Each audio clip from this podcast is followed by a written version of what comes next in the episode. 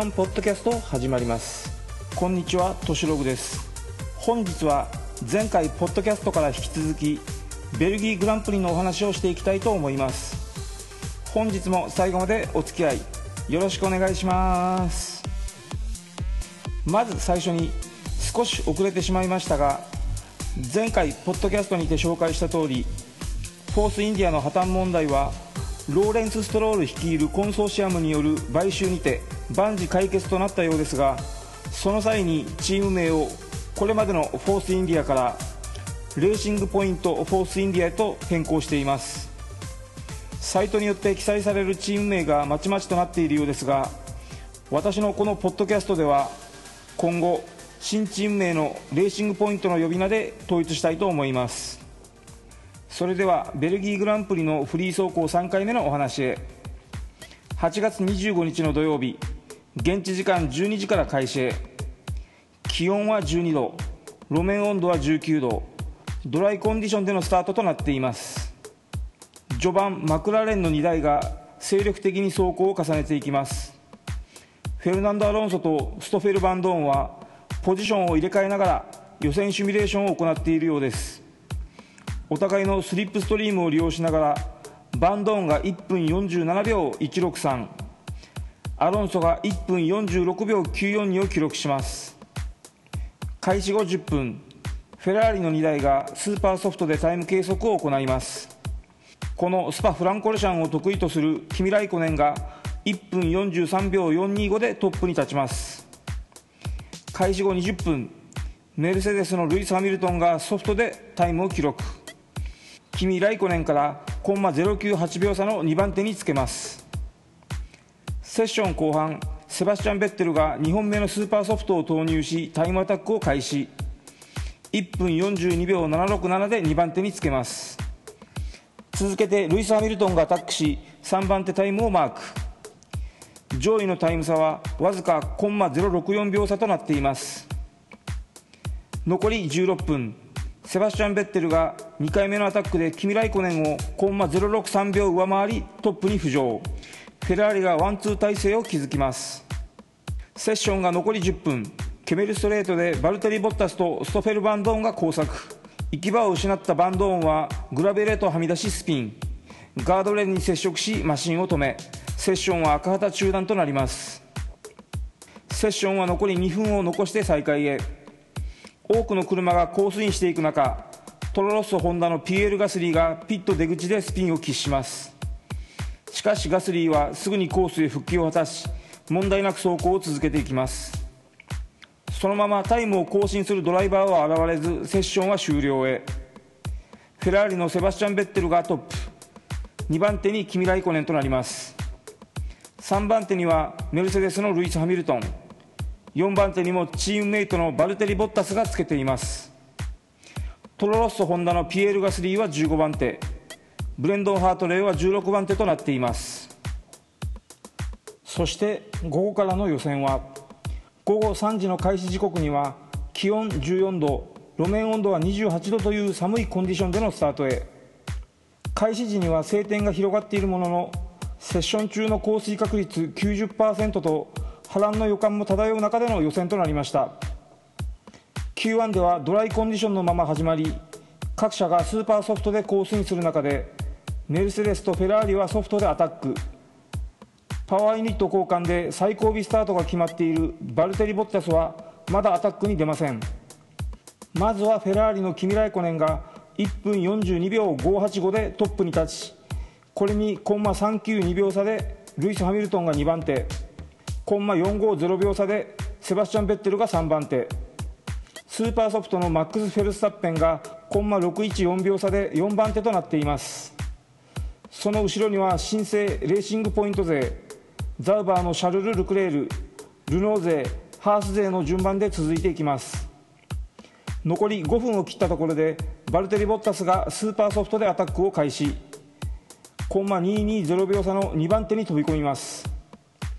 Q2 進出を争う中団グループの他社も2回目のアタックに出て最後のアタックを敢行。トロロッソ・ホンダ勢はここでブレンドン・ハートレイが14番手。ピエール・ガスリーが15番手でなんとか Q2 進出を決めましたがなんと6番手ロマン・グロージャンから15番手ガスリーまではコンマ6秒の中にひしめく大接戦を勝ち抜いての Q2 進出です。そしてここでのノックアウトにより16番手にルノーのカルロス・サインツ17番手にマクラーレンのフェルナンド・アロンソ18番手にウィリアムズのセルゲイ・シロトキン19番手にマクラーレンのランス・ストロール20番手にマクラーレンのストフェル・バンドーンという顔ぶれとなっています。Q2 は各社ともスーパーソフトでアタックへ。Q3 進出者にとっては決勝のスタートタイヤを決めるアタックになるわけですがハミルトンはこのタイヤはバイブレーションが見にくいと訴えます。グリッド降格ペナルティが決まっているバルテリ・ボッタスとルノーのニコ・ヒルケンベルグはピットから出る気配がありません。ここでもフェラーリのキミ・ライコネンが1分41秒627でトップに立ちルイス・ハミルトンがコンマ184秒差で2番手。ターン14の出口で縁石の外の人工芝までワイドになったセバスチャン・ベッテルはコンマ506秒差の3番手にとどまります。4番手にマックス・フェルスタッペン。5番手にはダニエル・リカルド。中段トップにはハース勢その後ろには新生レーシングポイント勢が続きちょっとしたタイム差でポジションが大きく入れ替わる大接戦を表すようにトロロッソ・ホンダが10番手11番手につけザウバー勢は12番手13番手に後退しています。残り5分を切ったところで各社が2回目のアタックに向かいますがボッタスはソフトタイヤを履いてアタックへ。どうやら Q3 に進出してルイス・ハミルトンのアシストを行う戦略を取るようです。最後のアタックでブレンドン・ハートレイはターン1のブレーキングでスピンを喫しアタックを断念。12番手で Q2 敗退となっています。チームメイトのピエール・ガスリーも他社の塔をうまく使うことができずに11番手まで。ザウバーのシャルル・ルクレールは13番手。マーカス・エリクソンは14番手。最後まで走行しなかったニコ・ヒルケンベルグも含めたこの5台が Q2 ノックアウトとなっています。上位勢ではセバスチャン・ベッテルが1分41秒501でトップ。キニ・ライコネンはコンマ032秒差で2番手。ルイス・ハミルトンはコンマ052秒差で3番手。バルテリ・ボッタスが4番手で Q3 進出を果たしています。Q2 終了直前に降り始めた雨が急激に強まり Q3 はウエットコンディションに。バルテリ・ボッタスがルイス・ハミルトンを引っ張るために前でコースインしましたがセクター3から雨が強くなりドライタイヤでコースインした各車はピットインしてインターミディエートに交換へ。フォースインディアはドライタイヤのままでステイアウトしましたがとても走れる状態ではなく間もなくピットに戻ります。まずはマックス・フェルスタッペンが2分02秒769でトップに立ちましたがこれをキミ・ライコネンセバスチャン・ベッテルがタイムを塗り替えていきます。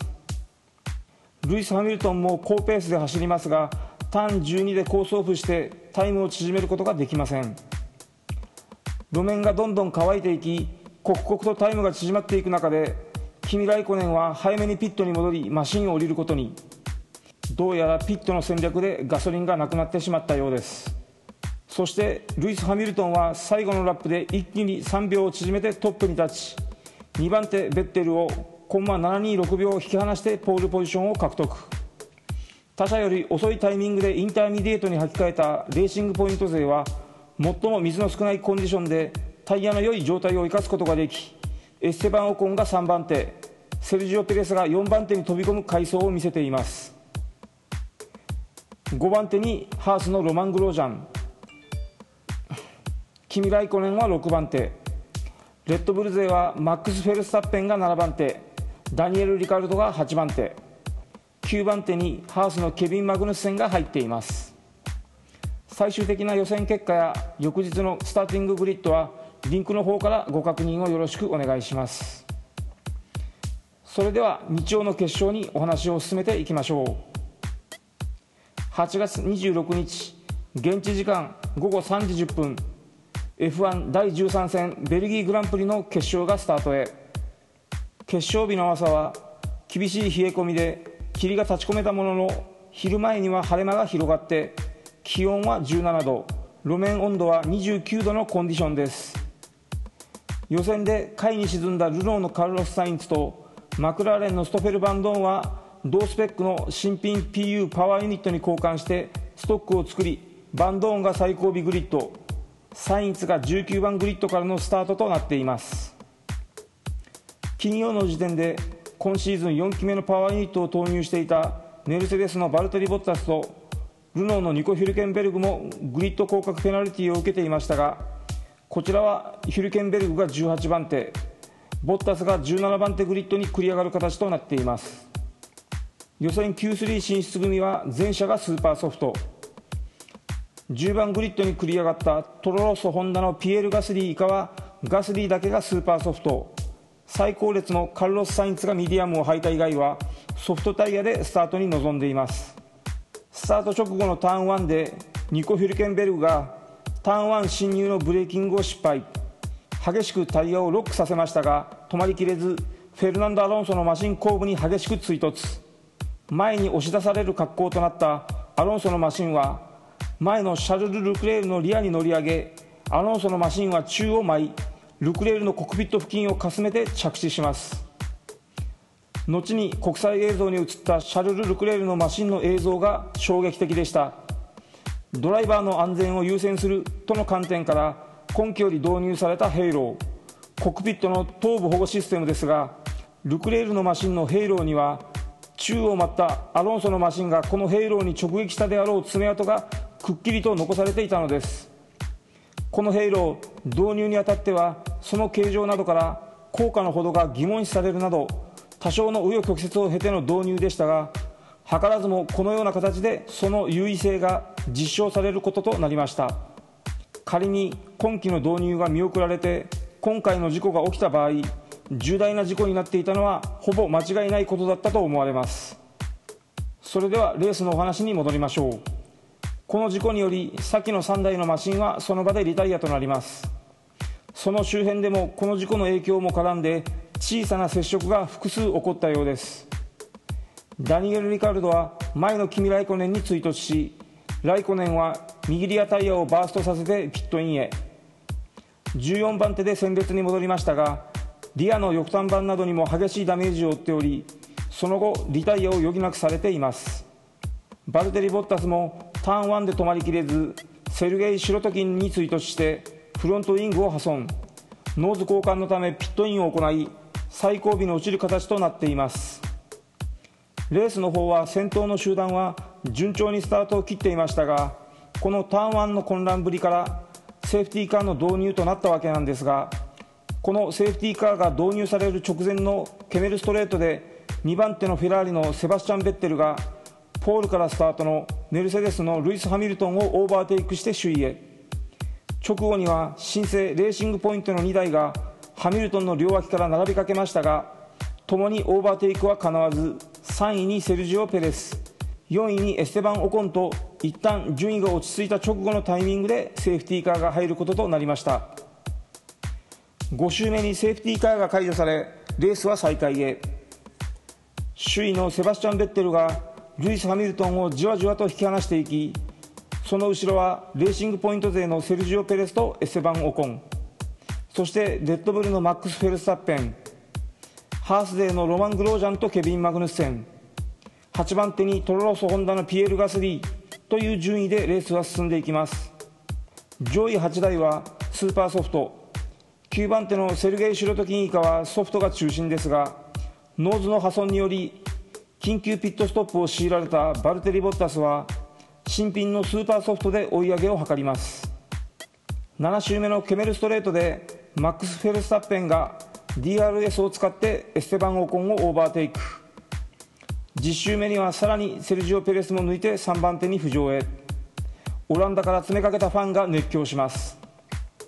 ルイス・ハミルトンも得意のセクター2でタイムを稼ぐなどしてセバスチャン・ベッテルを追いますがベッテルはファステストを記録しながらハミルトンをじわじわと引き離していきます。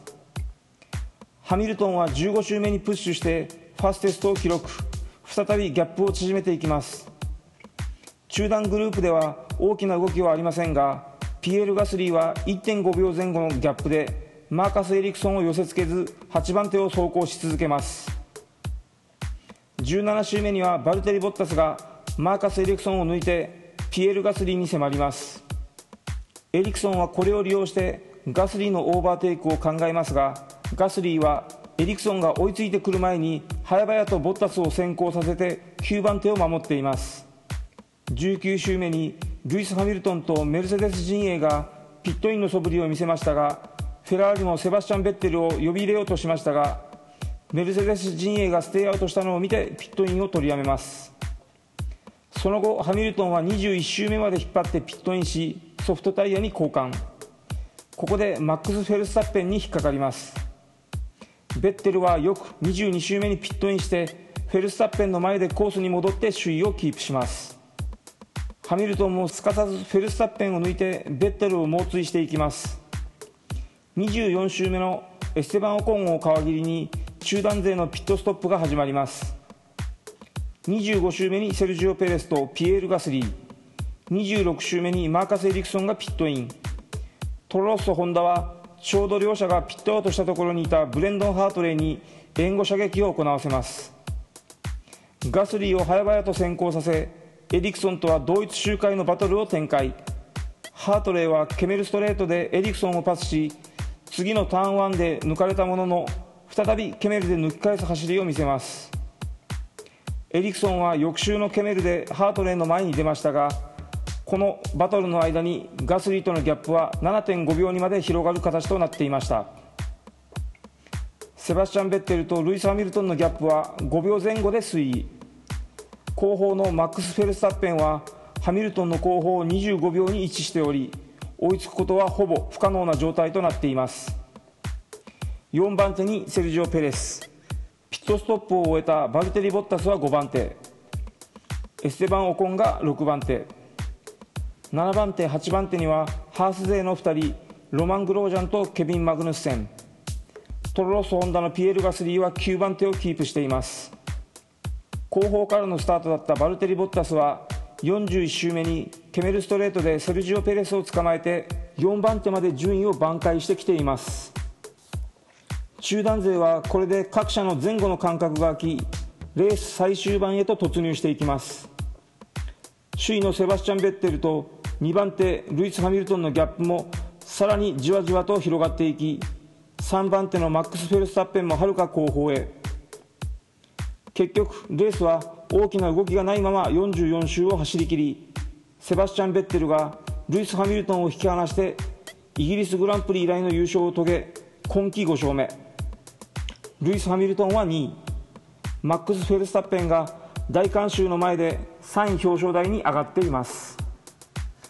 4位はバルテリ・ボッタス。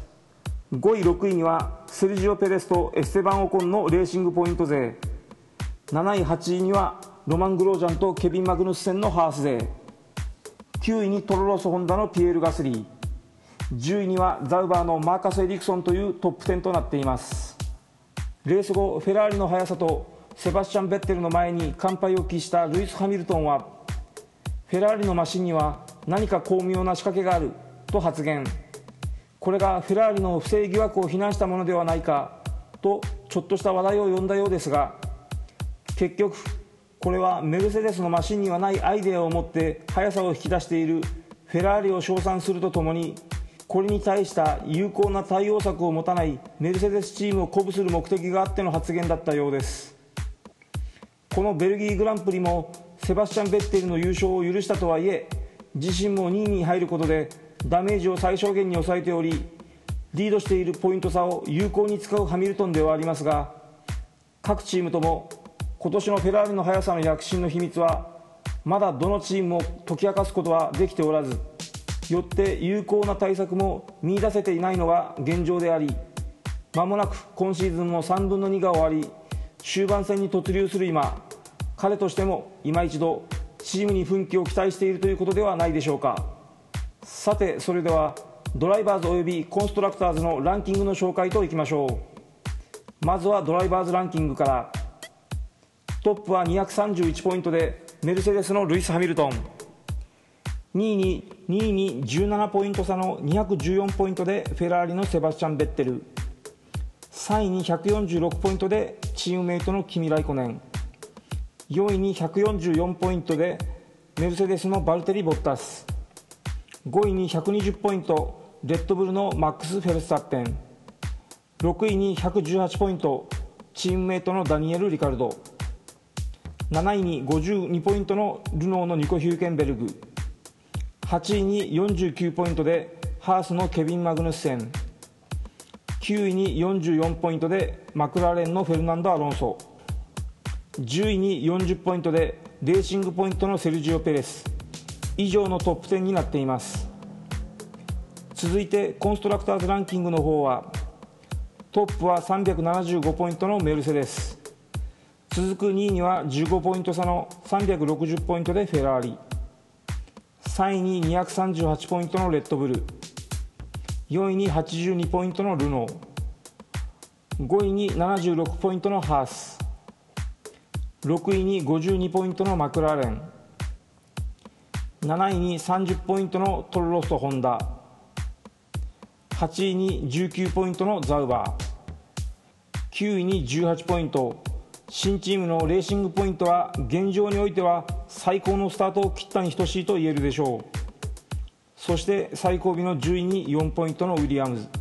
以上になります。この後はニュースの紹介コーナーということで今回はドライバーの移籍市場に話を絞ってニュースの紹介及び展望を少しなどなど語っていきたいと思います。それでは今季途中まではレッドブルのダニエル・リカルドが話題の的でしたが一転メルセデスやフェラーリへの移籍が不調に終わりもはやレッドブルへの残留以外はないだろうというのがちょっとした関心事になったりと残る話題はトップチームではフェラーリのキミ・ライコネンのシートがどうなるのか彼の残留かはたまた台頭著しいザウバーの新人シャルル・ルクレールがフェラーリ会長セルジオ・マルキオンネの後押しを受けて内部昇格を果たすのか。この話題以外は大した話もなく停滞を見せつつあったドライバーの移籍市場だったんですがまずはフォースインディアのシーズン途中でのチームの破綻問題が表面化したことに端を発しその後のサマーブレイク最初のダニエル・リカルドの電撃的な2019年からのルノーへの移籍と同時に彼のチームメイトにニコ・ヒルケンベルグの残留を発表。そして今度はマクラーレンのフェルナンド・アロンソによる2019年の F1 への参戦休止が発表されるなどなどして一気に市場が動き出します。ではまずフォースインディアの破綻問題のお話から。これにはシーズン最初の方のウィリアムズまで少し時間を巻き戻しさせていただきます。序盤思うような成績を上げることができずに苦しんでいたウィリアムズチームはこの後今年のマシンに根本的な設計の失敗があり今シーズンの大幅な戦力アップは無理であるとの問題が表面化します。これに真っ先に反応したのがウィリアムズのマシンを狩るランス・ストロールの父親でありチームに多額の資金を提供しているローレンス・ストロールです。彼はマシン製作が失敗したのならばとチームの技術部門のテこ入れを要求。現在チームに PU パワーユニットを提供しているメルセデスとの提携拡大を提案します。いわゆるフェラーリとハースの関係性のようなものと考えてよいと思います。しかし F1 界でも屈指の名門としてのプライドからかまたは F1 のコンストラクターとしてのアイデンティティを壊しかねないとの思いからなのかウィリアムズ側はこれを拒否します。これに業を煮やしたストロール側は来シーズンのランスの移籍を考え始めます。ここに降って湧いたのが中団勢トップを争うフォースインディアのチームが売りに出たというお話。この商談を素早くまとめ上げたローレンス・ストロールはレーシングポイント社を設立します。これによって今シーズン途中でのランス・ストロールの加入が現実味を帯びてきます。私のサマーブレイク明けのベルギーグランプリからの移籍の実現という予想は外れたわけなのですがそのベルギーグランプリ開催直後にこのようなニュースが。F1 ゲート .com よりランス・ストロールフォースインディアでシート合わせとの報道。そして同じく F1 ゲート .com からはセルジオ・ペレス2019年の契約にはすでにサイン済み。ということでいよいよランス・ストロールのレーシングポイントへの移籍のカウントダウンが始まったようです。続く記事ではセルジオ・ペレスが来年の契約を匂わせておりチーム残留が決定的のようです。これによってエステバン・オコンの放出は避けられない模様です。彼はもともとメルセデスのジュニアドライバーでレンタル移籍の身分であり彼の残留が厳しいことは誰もが予想しており現実味を帯びてきているといったところでしょう。それでは続いてこのエステバン・オコンを取り巻く環境を見ていきましょう。時計の針はハンガリーグランプリより少し前に戻します。フォースインディアの危機が近いことを聞きつけた彼は後見人のメルセデスのチーム代表トト・ウルフに来季の F1 シートをいかにするのかと相談します。すでにメルセデスの2つ目のシートはバルテリ・ボッタスとの契約の延長を図ったことにより別のシートを探すことになります。そして白羽の矢が立ったのが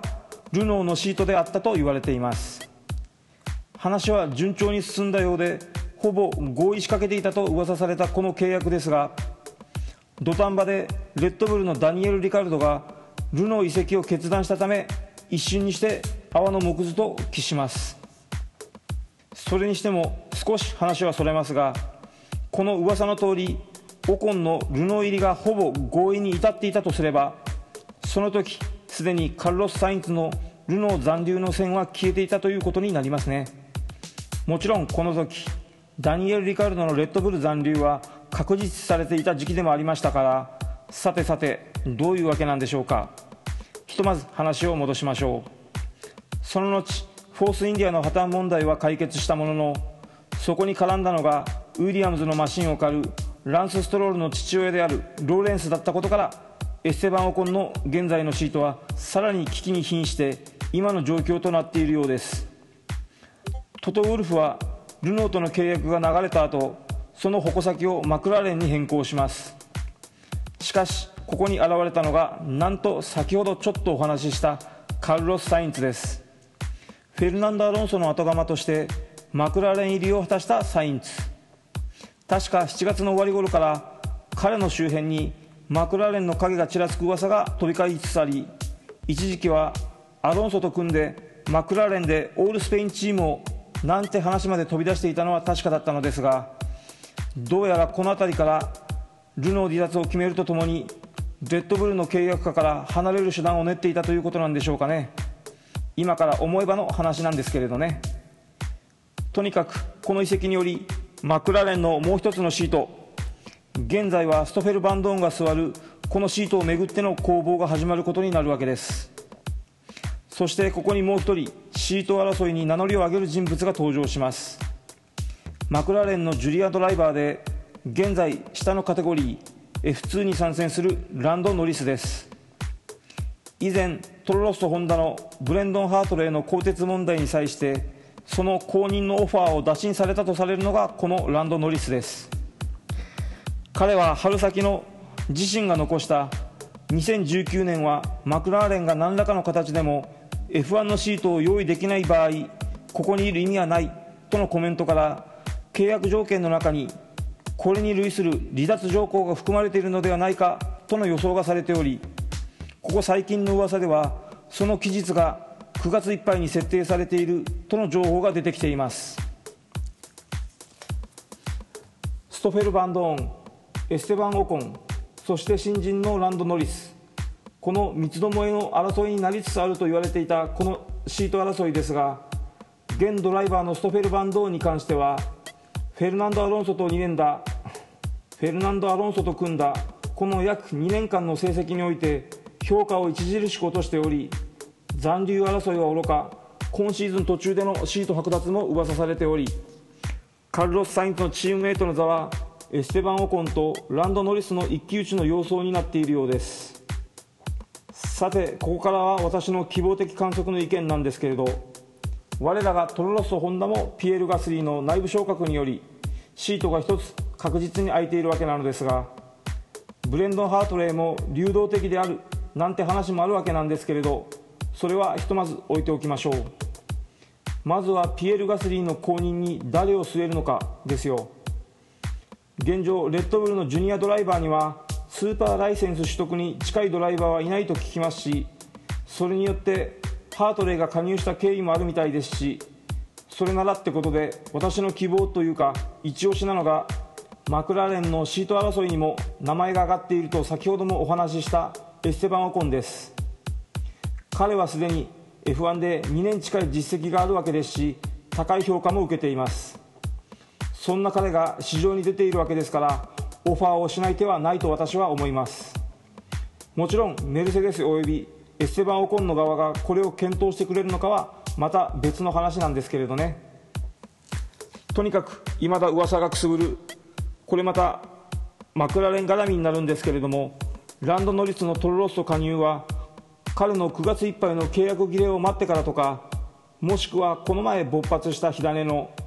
ジェームス・キーの移籍問題を絡めてマクラーレン側がランド・ノリスのレンタル移籍を認める代わりにジェームス・キーの早期移籍を認めるなんて話もあったりするわけなんですがそんなのは今シーズン F1 経験の少ない2人を揃えての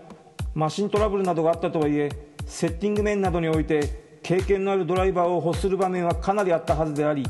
また取り逃したポイントもそれなりにあったと思われ選手権において苦しい戦いを強いられているトロロッソ。現在のこの状況を鑑みるに来年のドライバー選定にあたって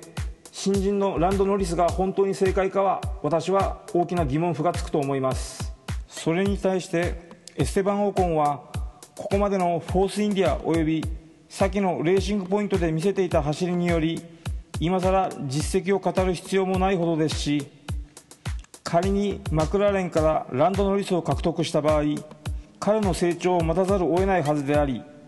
その後経験を積んだ彼をマクラーレンにみすみす返さなければならない。その上テクニカルディレクターのジェームス・キーの早期移籍も認めなければいけないなんてことになったらどう見てもトロロッソにとってそれほど美味しい話ではないと私は思います。比べてエステバン・オコンを選択した場合